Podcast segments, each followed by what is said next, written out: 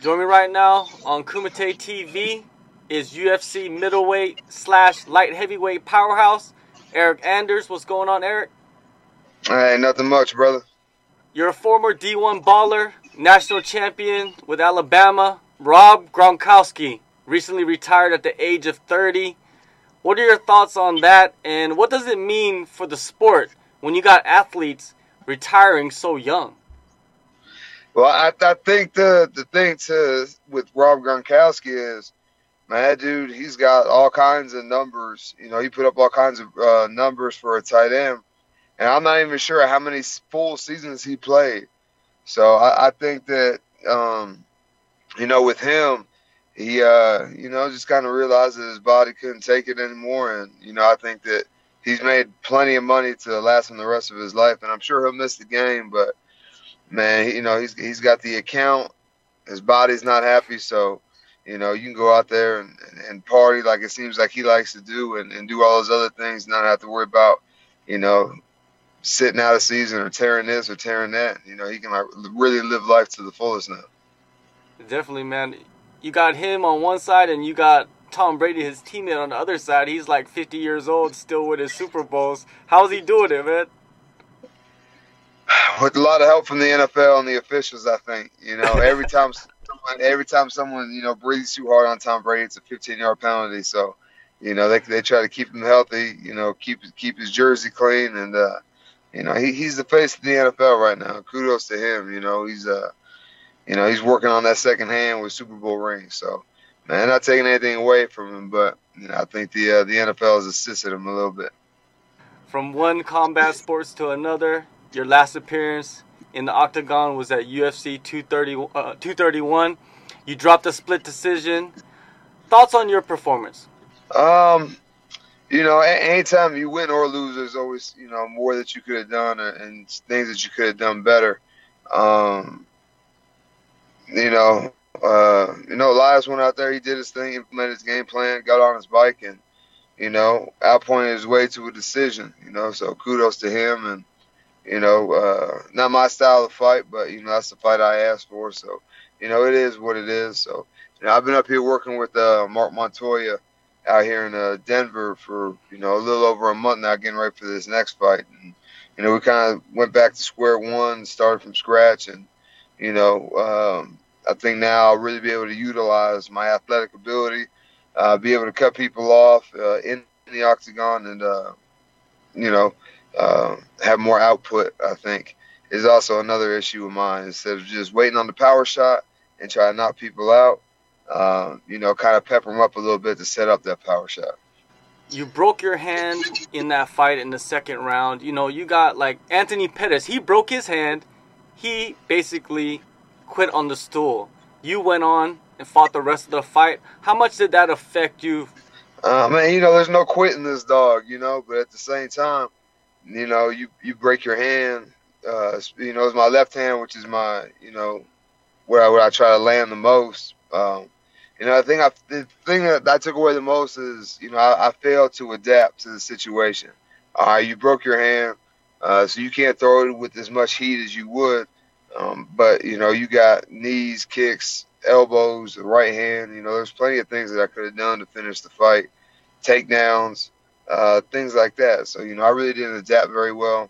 I, I kept throwing the left hand, but, you know, they just want a whole lot of pop on it. So, um, you know, he was able to eat them. Um, I still dropped them after I after it was broke, but, you know, as the rounds got on, it just, you know, uh, it started to swell up, so it gets harder and harder to, to make a fist. So, you know, I was kind of, you know, punching them with my knuckles uh, instead of the, the top of the fist. So, you know.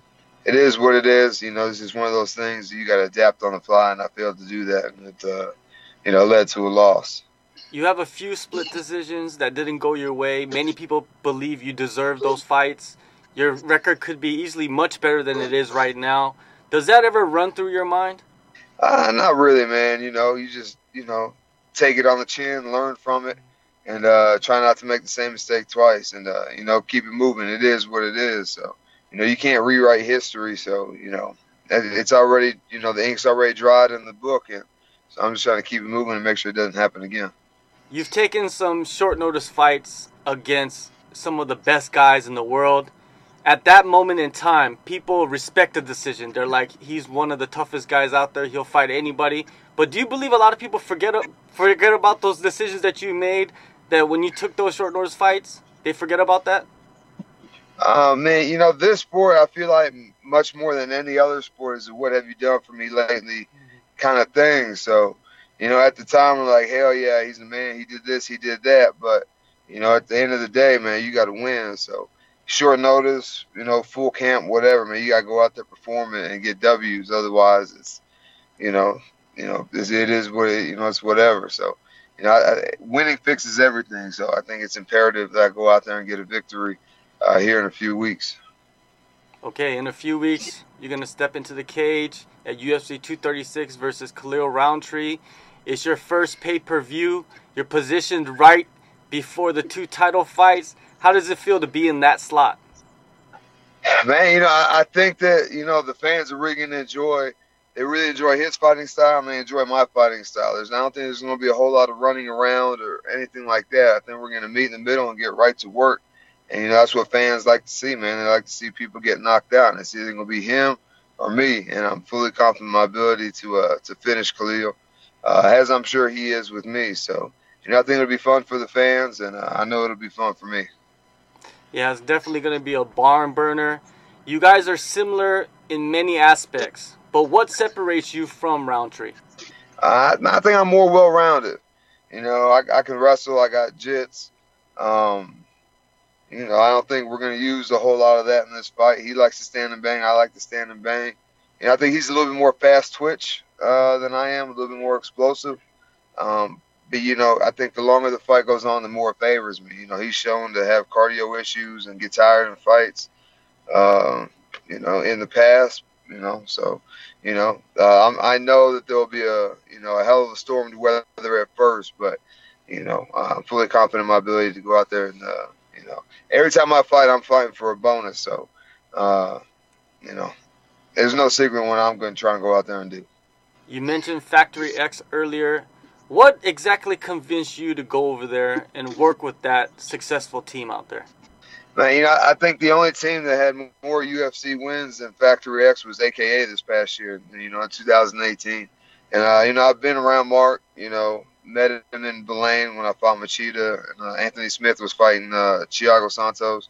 I just been around him, you know, uh, connected with him through my manager. Just really like the way he articulates things and, you know, his coaching style. So, you know, like I said, uh, I came out here, started from scratch, back to square square one, really utilizing my athletic ability, uh, upping my fight I Q, um, as well as a variety, you know, uh, diversifying my strikes, um, and just overall game. So, you know, I think it's a good move, and uh, I think we're going to see a different Eryk Anders come thirteen.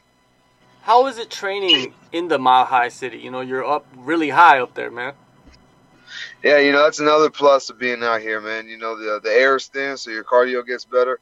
Uh, you know, I definitely noticed, you know, maybe not so much like my stamina increased, but my recovery, I recover a lot faster in between rounds. And, and, you know, so, you know, I think that, you know, with him having cardio issues and my cardio being on point, you know, I think that's going to be the difference in the fight. You know, I'm going to be able to use my cardio as a weapon, push the pace, be in his face, and, uh, you know, it'll be fun. What exact differences do you see in yourself at two oh five compared to one eighty-five? Man, you know, I, I, I can pretty much eat and do whatever I want, you know. Uh, and I just I keep my weight below two thirty. And, uh, you know, the weight cut's super easy. So, you know, probably not as aesthetically pleasing, uh, you know, when I is when I fight at eighty-five. But, you know, it's, I'm not in a bodybuilding show or nothing like that. So I'm just going out here and, uh, you know, not really stressing about cutting weight. Uh, I, felt, I felt good when I fought Thiago at two oh five. You know, I feel like, you know, we fought at a pretty good pace, especially on short notice. So, you know, uh, my body feels good. Um, uh, I think when I fight at eighty-five, I put on a little too much weight after I cut weight. So, you know, my body's used to walking around at this, but now I'm this, and now I'm that. And, uh, you know, maybe just a little bit too heavy. So I think I'll be able to maximize my full athletic potential, uh, at two oh five. You've lost your last two. Does the mentality change for you going into your next octagon appearance? No, not at all. You know, I'm go out there, like I said, I'm fighting for a bonus every time I go out there. Um, you know, it is what it is. It's the nature of the sport. There's a winner, there's a loser. You know, there's only two people in there, so it's fifty fifty chance that it could be you. So, you know, uh, I think it's, it's all the little things to help, you know, kind of up your chances of winning a fight. And I'm doing everything, cross, dotting the I's, crossing the T's. Um, but at the end of the day, man, we're out there fighting with a four-ounce glove. So, you know, you, you've seen guys, that, you know, like Gokhan Saki, for example. You know, that dude has been through some wars, and, you know, the kickboxing world gets touched one time by Roundtree, and that's it. So, you know, the I think this is also the hardest sport to bet on because it, the knockout is always lo looming, especially the higher up you go in weight classes. You know, that's why the heavyweights have only, there's only, like Stipe is, has the record with like four title defenses. You know, you look at everybody else, welterweight, uh, how many times did G S P, you know, defend the belt? How many times has John Jones defended the belt? You know, the, the more you, uh, the high, the bigger the guy, you know, obviously, you know, the more power they pop, they pack. So, you know, the knockout is always looming in M M A. Yeah, definitely true. Yeah, you know, last weekend, Wonderboy got knocked out for the first time uh, in his crazy. career by Anthony Pettis, and everybody didn't believe that that was going to happen. Yeah, myself included, man, you know. Uh, and I think up until that point, you know, it was going Wonderboy's way until, you know, he got hit. Like I said, you know, it, the, the knockout is always looming in M M A. In the co-main event on the same night, Kelvin Gastelum is going to face Israel Adesanya for the middleweight interim title. What are your thoughts on interim titles? Oh, um, man, it's, it's it's really a number one contender thing. You know, you you could throw the word interim on there, but, you know, I, I think that any true competitor, you know, doesn't acknowledge that, you know, this is the belt, you know. Um, so, you know, they're, they're just fighting for the number one contender spot. I think Israel's going to go out there and uh, lay it on on uh, uh, Kelvin Gastelum. I think that, you know, his range, he uses range really well. He understands distance, um, and he's so much bigger and longer than uh, than uh, than Calvin. So, you know, Calvin's got knockout power. I just don't think he's going to be get close enough to to be able to use it. Another light heavyweight that's been in the news. He also moved up from middleweight. Is your former opponent Thiago Santos? He seems like he's next in line to face John Jones. What are your, what are his chances, do you believe, against Jones? Man, he's a wild card, man. You know, he throws a lot of, uh, you know, crazy stuff. He does the capoeira stuff.